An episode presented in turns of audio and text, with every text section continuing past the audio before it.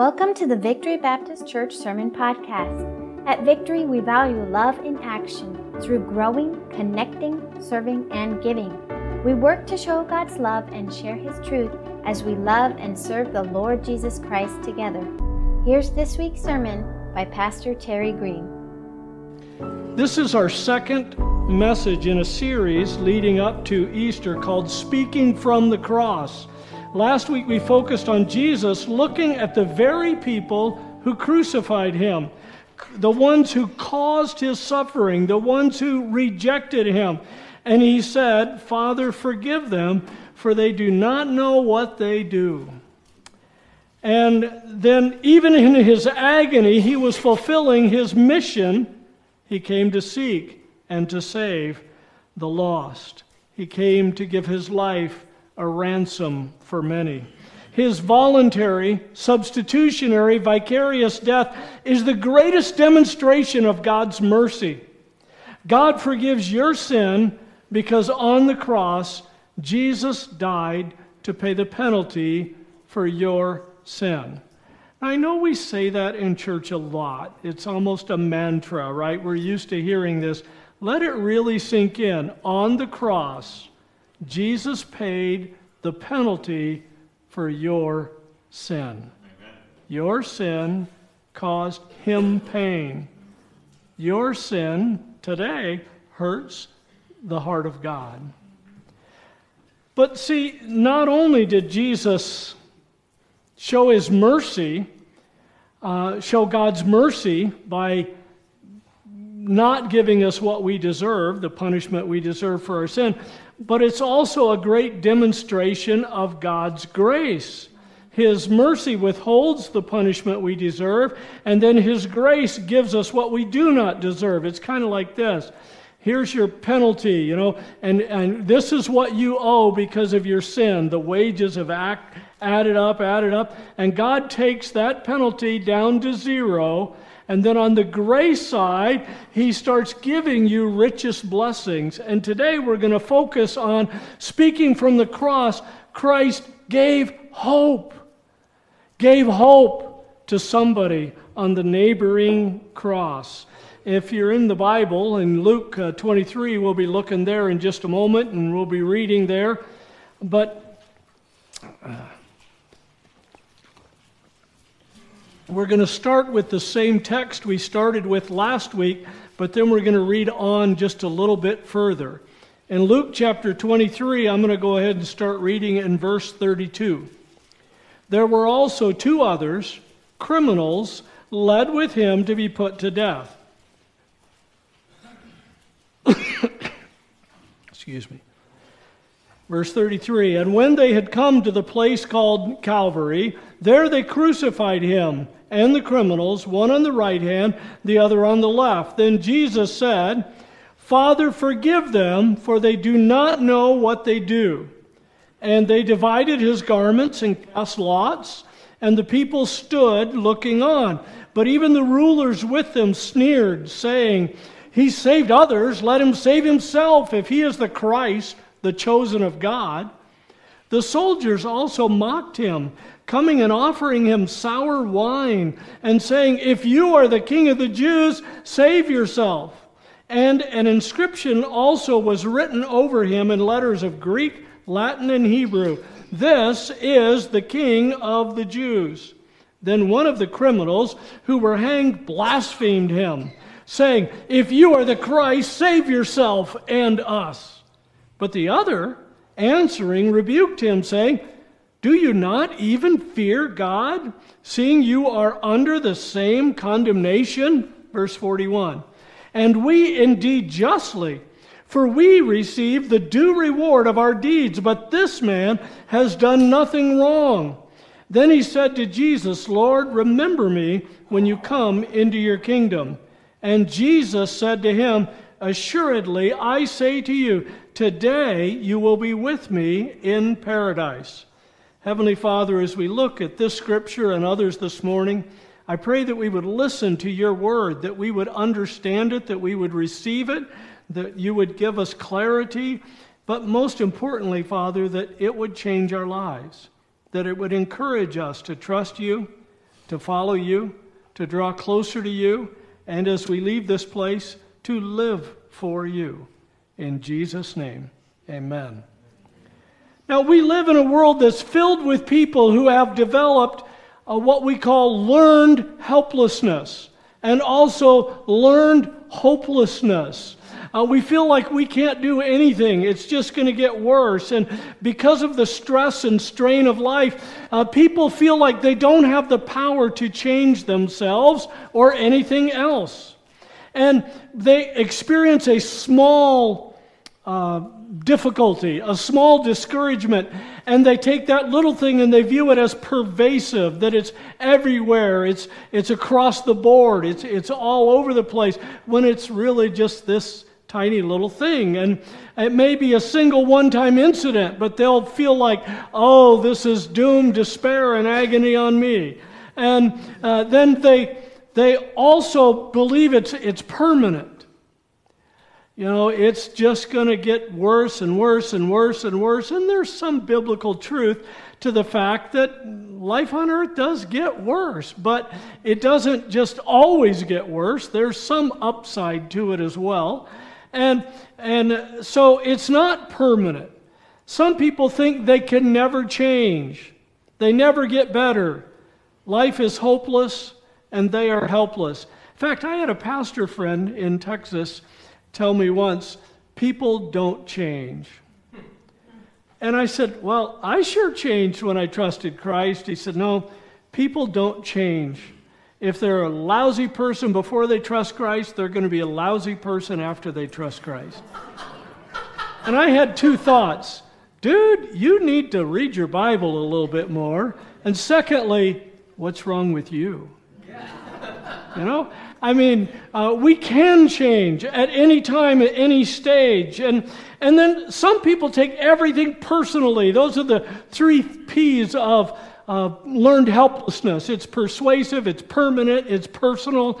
And some people assume that all the problems are their own fault. They're, they're the ones to blame. Even if they're innocent, uh, they somehow think they are the cause and that they're helpless to change it.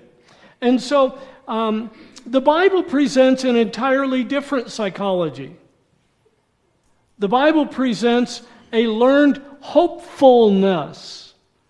We have hope in Christ, not helplessness, not hopelessness, hopefulness, and help in the person and work of the Holy Spirit of God working inside us, helping us become what we could never become on our own because we have God working with us. So, no matter where you are, or who you have been, or what you have done, or who you've done it to, you have hope in Jesus Christ. And so there's four gospels which teach us about the life of Christ Matthew, Mark, Luke, and John. Uh, one of the youth pastors in, in our lives, in our history, when Kathy and I were adults, he was a youth pastor in our church, and he said, uh, for the boys and girls in the youth group, he'd say, You need to have four strong men sitting between the, each boy and each girl. That meant have your Bible there. That's the right width to have. The church had pews, so, you know, put your Bible there. That's the right width so you're not snuggling and thinking about that. You're thinking about the message. And that has nothing to do with this message. But it was an interesting fact, was it not? So, okay listen, listen really carefully to this statement. I'm going to say something, and it's true, and you need to really let it sink in. The Gospels present different perspectives from different people. They are different, but they are not contradictory. They're different. Each writer shares what they heard, what they saw, what they know. Matthew was writing to Hebrews, a Hebrew audience. His purpose was to show Jesus was the Messiah of Israel and the son of David. So he begins with the genealogy of Jesus and he builds from there. And then Luke was an evangelist, companion to Paul. He's the only Gentile writer in the New Testament, by the way. But he uh, was writing for a Gentile, a man named Theophilus. He was writing writing it to him, and he wanted a chronological, historical view of the life of Jesus, and he often refers to Jesus as the Son of Man. So Matthew, he was the son of David. In uh, Mark, or Luke, he was the son of man. I skipped over Mark. Uh, Mark was a uh, cousin of Barnabas, eyewitness to many of the events in the life of Christ, and he presents Jesus as the suffering servant. Mark doesn't start with the birth like Matthew and Luke do. He jumps right in to Jesus' ministry and starts there and presents Jesus as the suffering servant. And then the Gospel of John is distinct. The, Matthew, Mark, and Luke are called synoptic gospels because they give kind of a synopsis of the life of Jesus and they also cover a lot of the same things and they're written in kind of the same way. And then John's is very different. It's also a gospel. It talks about Jesus and his life and his teaching. John spends a lot of time focusing on theology, and he doesn't start with the ministry of Jesus like Mark or the birth of Jesus like Matthew and Luke. He goes all the way back to the beginning in eternity past when there was God the Father, God the Son, and God the Holy Spirit, and that's where he starts. In the beginning was the Word the Lord Jesus Christ, God the Son, the Word called. In the beginning was the Word, and the Word was with God, and the Word was God.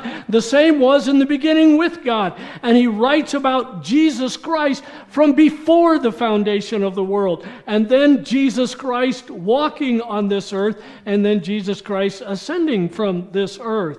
So he's presented in Matthew as the son of David, in Mark as the suffering servant, in Luke as the son of man, and in John as the son of God. Four writers, four perspectives, but one unifying, one unifying theme that Jesus the Christ is Lord and Savior of all. So I want you to mark your spot, if you can, right here in Luke. And we're going to turn to Matthew 27 and then Mark 15, and we're going to look at a couple other passages that talk about this scene of the three men on the cross. Okay? So we're going to look at it. We're going to look at um, Matthew 27, beginning in verse 38. Then two robbers were crucified with him, one on the right, the other on the left.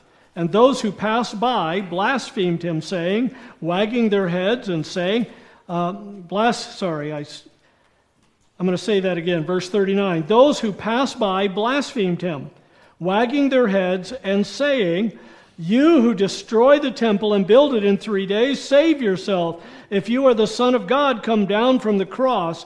Likewise, the chief priests also, mocking with the scribes and elders. He saved himself. Himself he cannot save. If he is the King of Israel, let him come down from the cross and we will believe him. He trusted in God. Let him deliver him now if he will have him. For he said, I am the Son of God. Even the robbers who were crucified him with him reviled him with the same thing. All right, now turn to Mark chapter 15. Mark chapter 15. And we're going to look at a couple of verses here. Mark 15, beginning in verse uh, 27. With him they also crucified two robbers, one on his right, the other on his left. So the scripture was fulfilled, which says, And he was numbered with the transgressors. And those who passed by blasphemed him, wagging their heads and saying, Aha, you who destroy the temple and build it in three days, save yourself and come down from the cross.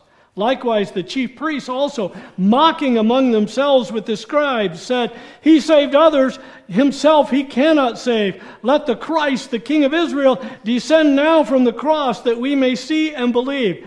Isn't it interesting? Jesus did so many miracles. Jesus fulfilled so many scriptural prophecies in the Old Testament. They could see that he was the Son of God, but they rejected him. I don't think they would have believed if he came down from the cross. I think they would have been mad. They were mad in the psychological sense. All right? Now, the end of verse uh, 32 even those who were crucified with him reviled him. All right, now let's jump back to Luke 15. Uh, Luke 23. I don't know why I said 15. Luke 23, and let's look again at verses 40 through 42. All right, well, verse 39, start there. Then one of the criminals who were hanged blasphemed him, saying, If you are the Christ, save yourself and us. But the other, answering, rebuked him, saying, Do you not even fear God, you are under the same condemnation, and we indeed justly, for we receive the due reward of our deeds, but this man has done nothing wrong. Then he said to Jesus, Lord, remember me when you come into your kingdom. And Jesus said, Assuredly, I say to you, today you will be with me in paradise. All right, so here we have Matthew who says the two thieves are fussing at Jesus. And then Mark says the two thieves are fussing at Jesus. And then we have Luke saying, one thief on one side fussed, the other thief on the other side praised Jesus. So, who's right? Well, they're both right. They're both accurate accounts, but they each only tell part of the story, not the whole story. You know, I was involved in an accident up in Phoenix. I was driving through a green light, and suddenly a cop car came and slammed into my car. And uh, I thought, you know, I mean, I, I was in an accident with a cop car. I knew I was doomed. And, um, but I was a chaplain for DPS, and so some DPS officers responded to the scene to help me and support me with the Phoenix police. And, but the, the facts came out that he violated the law. He ran through the light. He ran into me. And, uh, well, my car hit the side of his car, but he ran through, he blew through a red light. And uh, he was running code, and he had his son in the car, which you're not allowed to run code when you have a passenger in the car, especially not a minor in the car. It was take your kid to work day. So I'm sure he got in some trouble, and um, but it was really stressful for me. You know what was super, super stressful? They had four different police officers interview me. They'd come up, they'd talk to me, I'd tell the whole story, and they'd walk away. And then another one would come up and talk to me, and I'd tell the whole story, and then they'd walk away. And then a different one would come up, and I have to tell the whole story and walk away. And then a fourth one came up. I had to tell the whole story. You know why they did that? To see if my story was consistent and to see if I thought of something else that could fill in. And they did that with me, with the officer, with, with the other people, the witnesses. And, you know, it was, it was frustrating that I had to go through it all over again when I already said it once. And, uh, but as a result, the city of Phoenix paid for me to replace my van, which was totaled. And uh, so that worked out. Um, I didn't sue for uh, stress and injuries, although it was very stressful. Uh, I didn't sue for that. All I wanted was a vehicle I could drive, and they replaced my vehicle. But they got the eyewitness testimonies from all the people there. My perspective was different than the officer involved in the accident. It was different than one of the witnesses who stopped. Why were they different?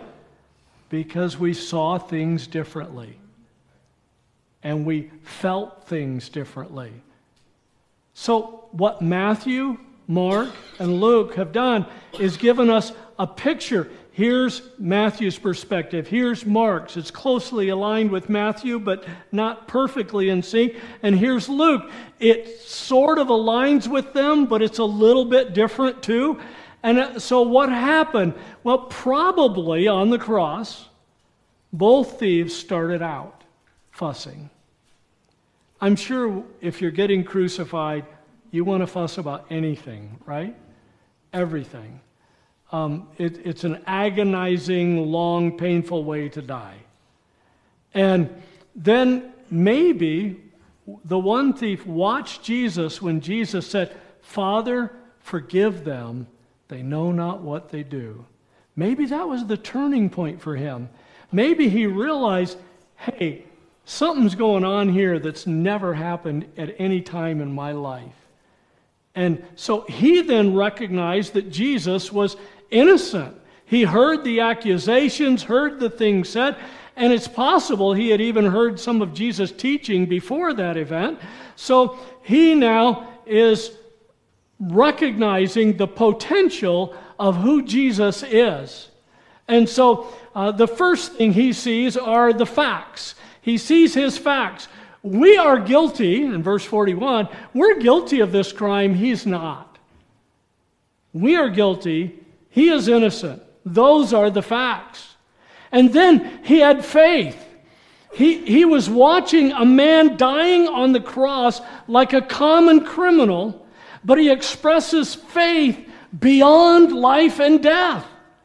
He's here on a cross, agonizing, painful, nails through, they called it the hand, but it, th- this part of the wrist they considered part of the hand. We now call it separate, uh, but you can only actually separate them when it's a really bad, awful thing. So it's, you want them connected. But, but they, put, they put the nail here. See, some of the pictures have the nails going through this part of the hand. Well, if you have the weight of the body in this part of the hand, it's just going to rip right out through the hand. But if it's hanging here, it's hanging on the wrist bone. But the Romans had another reason for doing that. Every nerve in the hand goes through here. Uh, eh, some of you maybe have had carpal tunnel. That's a very painful thing. And so they did it there because that's where it could cause the most pain. Romans didn't invent crucifixion, but they for want of a better way to describe it, they perfected it to make it the most awful, painful experience it could possibly be. And so he was hanging on there. So there's three guys Jesus in the middle, one criminal on one side, one criminal on the other, and the, the criminal on this side, maybe, he's looking at Jesus and he says something that's phenomenally remarkable Lord, remember me when you come into your kingdom. See, the guy two crosses over, he's dying. The guy on this cross, he knows he's dying. The guy in the middle, he's dying, but he can see beyond the death. He can see that Jesus is the Lord and he will come into his kingdom. And so he is recognizing that he is a sinner and recognizing that Jesus is Lord. And now he professes his faith and trust in Jesus and says, Then Remember me when you come into your kingdom. His faith. And then, gloriously, his future. You know how long he thought his future was? A couple hours tops. But he learned something. Verse 43 Jesus said, I say to you, today you will be with me in paradise. His future. His future. And so Jesus answered, beginning with the word today. Today.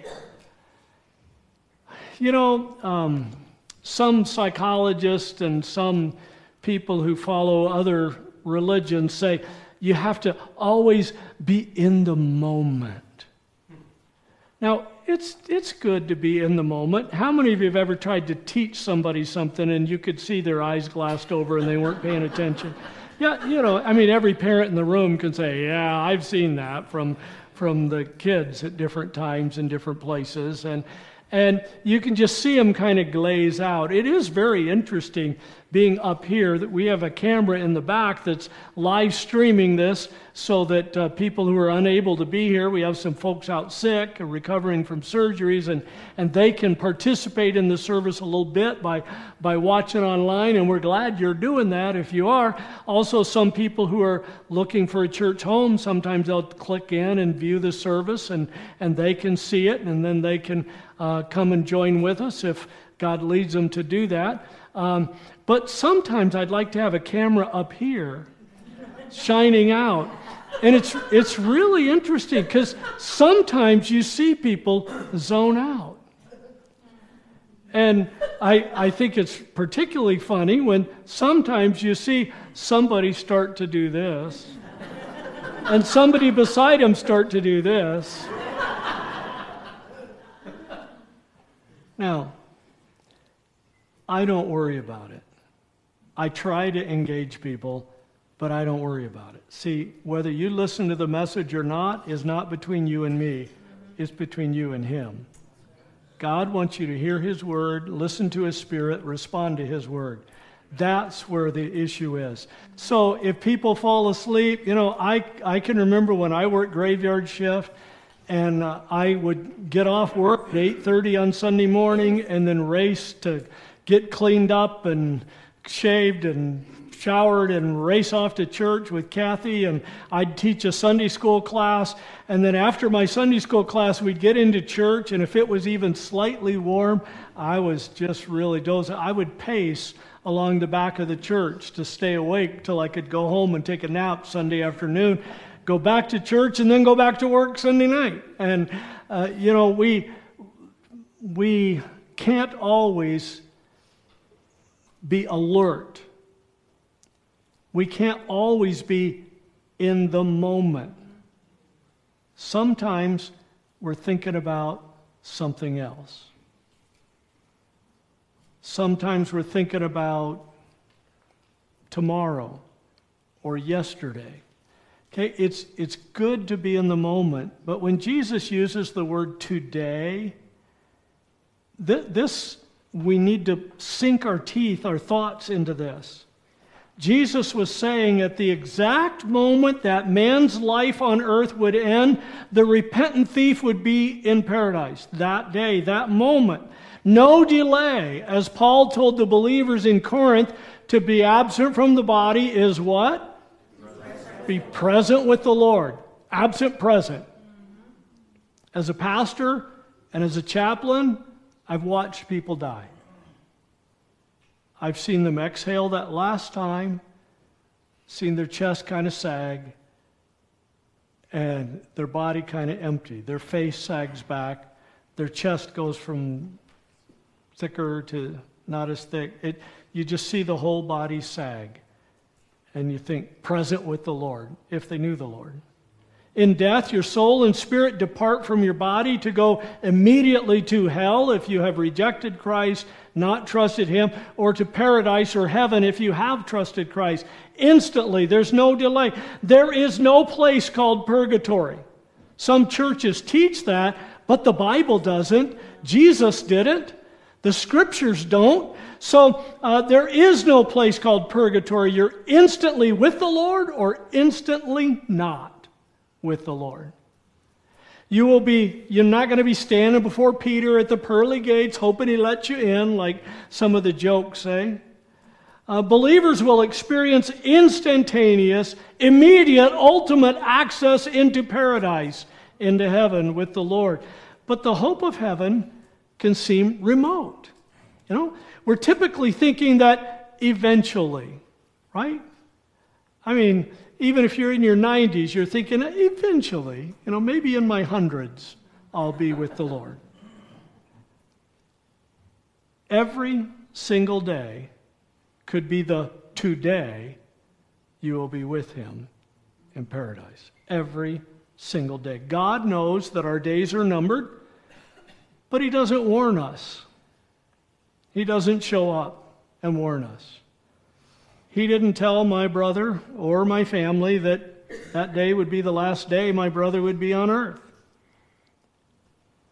We kind of saw it coming with mom and dad because they had sickness and illness and failed and got weaker and more frail and closer. My brother was walking across the street when a car didn't see the pedestrian and ran him down. And he never recovered. So it can be instantly it can be a process, but any day could be. So if you have not trusted Jesus Christ, today could be the day, your first day in hell. If you have trusted Jesus Christ, today could be the day, your first day in heaven with Him. So today, that's a big thing today. And then it's also very personal. He said, Today, you, you will be with him in paradise. He even starts out this. He began by saying, I say to you, to you. This is personal. You, today, you. He wants you to understand that Jesus didn't offer this to the other thief. Jesus said, You know, I'm going to you know, look this way. We'll pretend the good guy's over here and the bad guy's over there. On your right hand is a good guy. All right. And Jesus turns and says, Today you will be with me in paradise. He doesn't turn to the other guy and say, You too, dude. No, he doesn't. He doesn't say to the people making fun of him down there where he already said, Father, forgive them. They don't know what they're doing. He didn't say, Oh, and you get to go, and you get to go, and you get to go. No, he didn't the one who had trusted him. Jesus didn't offer it to the sneering soldiers or the rulers or any of the people mocking him, but for the one who expressed faith and trust in Jesus, the Savior saved. Because even in death, he was saving others. Think about it. Both thieves would die that day. Both thieves would leave planet Earth their body would die, their soul and spirit would leave the earth, their soul and spirit would go to heaven to be with the Lord or to hell to be separated from the Lord forever. One would be with the Lord and one would be banished from the Lord forever. They both would. So today, today could be the day, and it's personal. You. Then he says, will be. You will be. In fact, he started out by saying, Assuredly, I say to you, today you will be. It's not a maybe situation. Okay? It's not just possible. It's not just probable. It's guaranteed. It's a going to be exactly as Jesus said event. That's what it is. It's going to be exactly what Jesus said. There's no middle ground. There's no maybes. There's no possiblies. Uh, 1 John 5 13, these things have I written to you that believe in the name of the Son of God, that you may know that you have eternal life, and that you may continue to believe in the name of the Son of God. It's guaranteed. You will be with me in paradise. So the man hanging on the cross, who's helpless because at this stage of his life he's hanging on a cross. He's hopeless because he knows he's dying. And now Jesus said these words for him, and he's filled with hope, possibly the first time in years. See, we can have confidence because we are trusting in the finished work of Christ at Calvary. We're not trying to earn our salvation. Uh, we don't have to buy and beg and borrow and steal. We, we receive the gift of salvation freely offered by the Lord. The gift has been given. It's a fact. It's the truth. It's reality. You're hanging over here on a cross dying, and the reality is today you'll be with Him in paradise. And the other reality, the other guy, today you won't be with those two. You'll be in hell. It's the reality. It will happen just as Jesus said. And then he doesn't just say, Today you'll be in paradise, but he says, Today you'll be with me. With me. In his presence. Now, the church that Kathy and I got married in had an arrangement like this where there was a center section instead of a center aisle.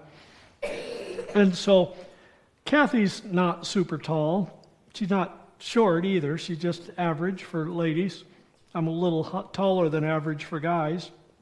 But I'm the shortest guy of my sons. They, they are taller than me, and one of my son in laws towers over me. But um, Kathy was coming down the aisle, and you know, when they opened the back door, I remember I was standing up here at the front of the church, and, and I was standing there, and they opened the back doors, and, and the wedding party had already come in, the other ladies and guys, and they shut the door, and then the wedding march. You came down to the wedding march, right?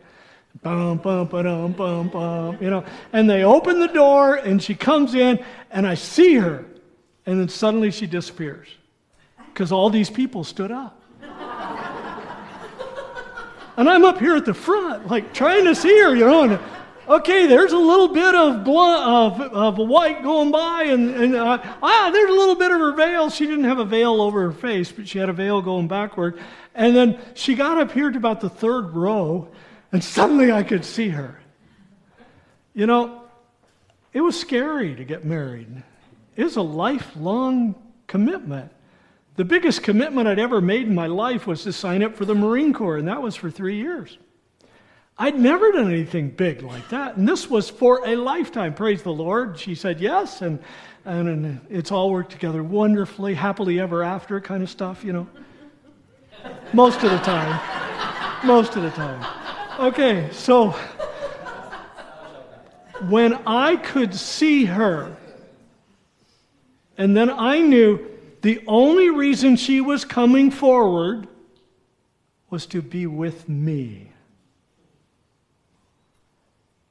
And then we got married, and she's been stuck with me ever since.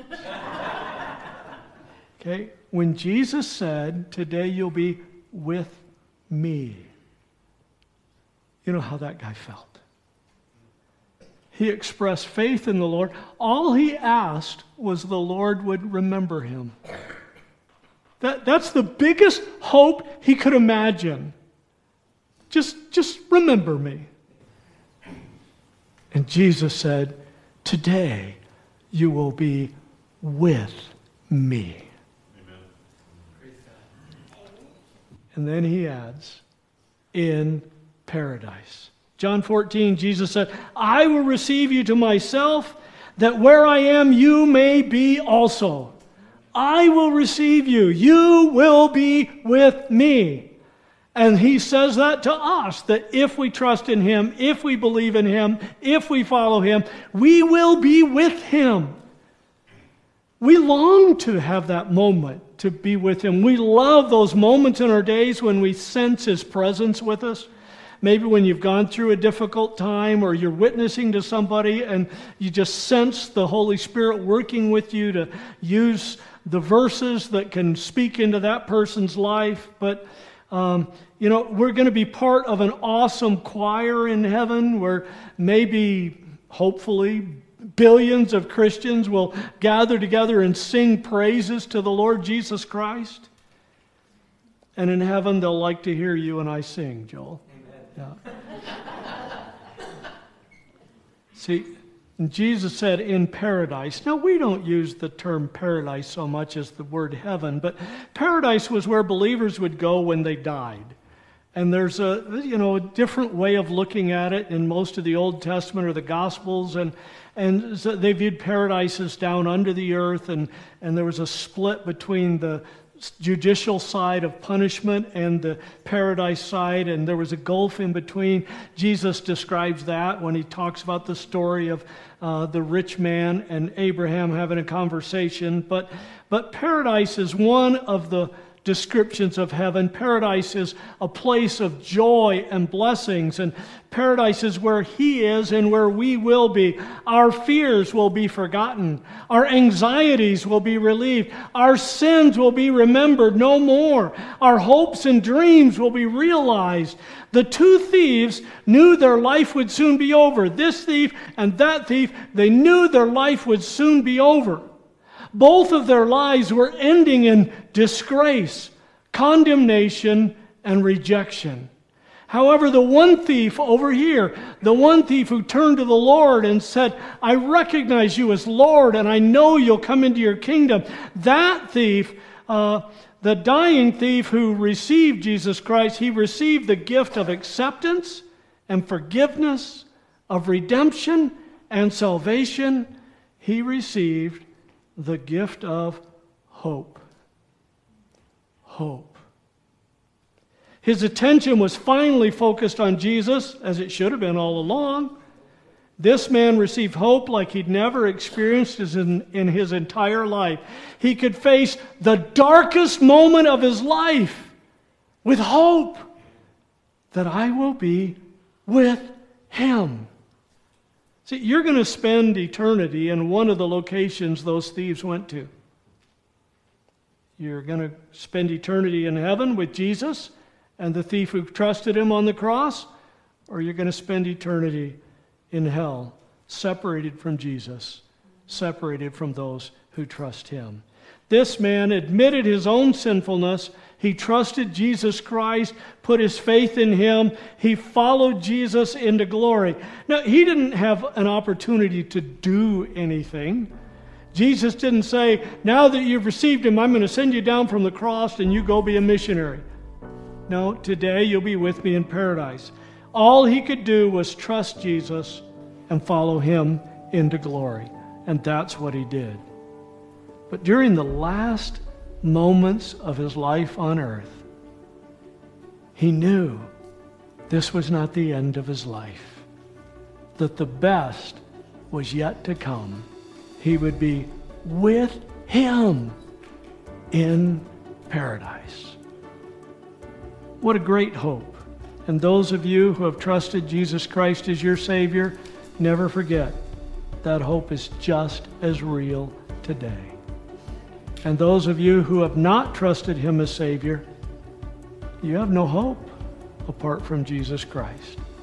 You need to trust and follow Him. Thank you for listening to the Victory Baptist Church Sermon Podcast. If you'd like to know more about Victory, please visit our website at victoryarizona.org. You can also connect with us on our Facebook page or by emailing victory at victoryarizona.org. We'd love to help you accept and follow Jesus Christ.